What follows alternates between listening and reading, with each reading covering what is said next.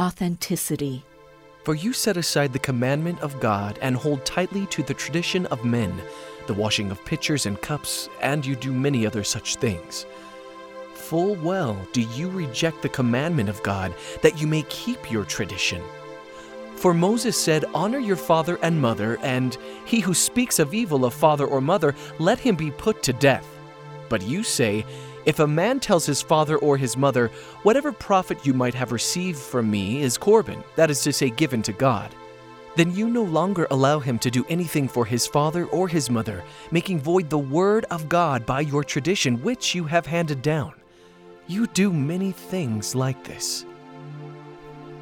For there is no good tree that brings forth rotten fruit, nor again a rotten tree that brings forth good fruit. For each tree is known by its own fruit. For people don't gather figs from thorns, nor do they gather grapes from a bramble bush. The good man out of the good treasure of his heart brings out that which is good, and an evil man out of the evil treasure of his heart brings out that which is evil. For out of the abundance of the heart his mouth speaks. If I tell you, you won't believe me, and if I ask, you will in no way answer me or let me go. From now on, the Son of Man will be seated at the right hand of the power of God. You say it because I am.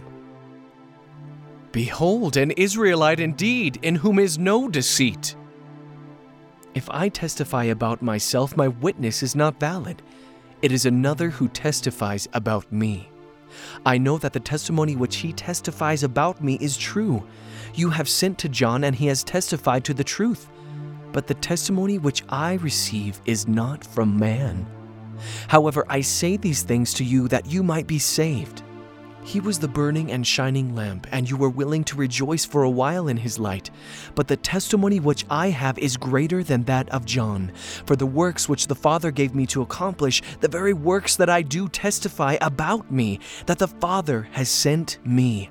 The Father himself who sent me has testified about me.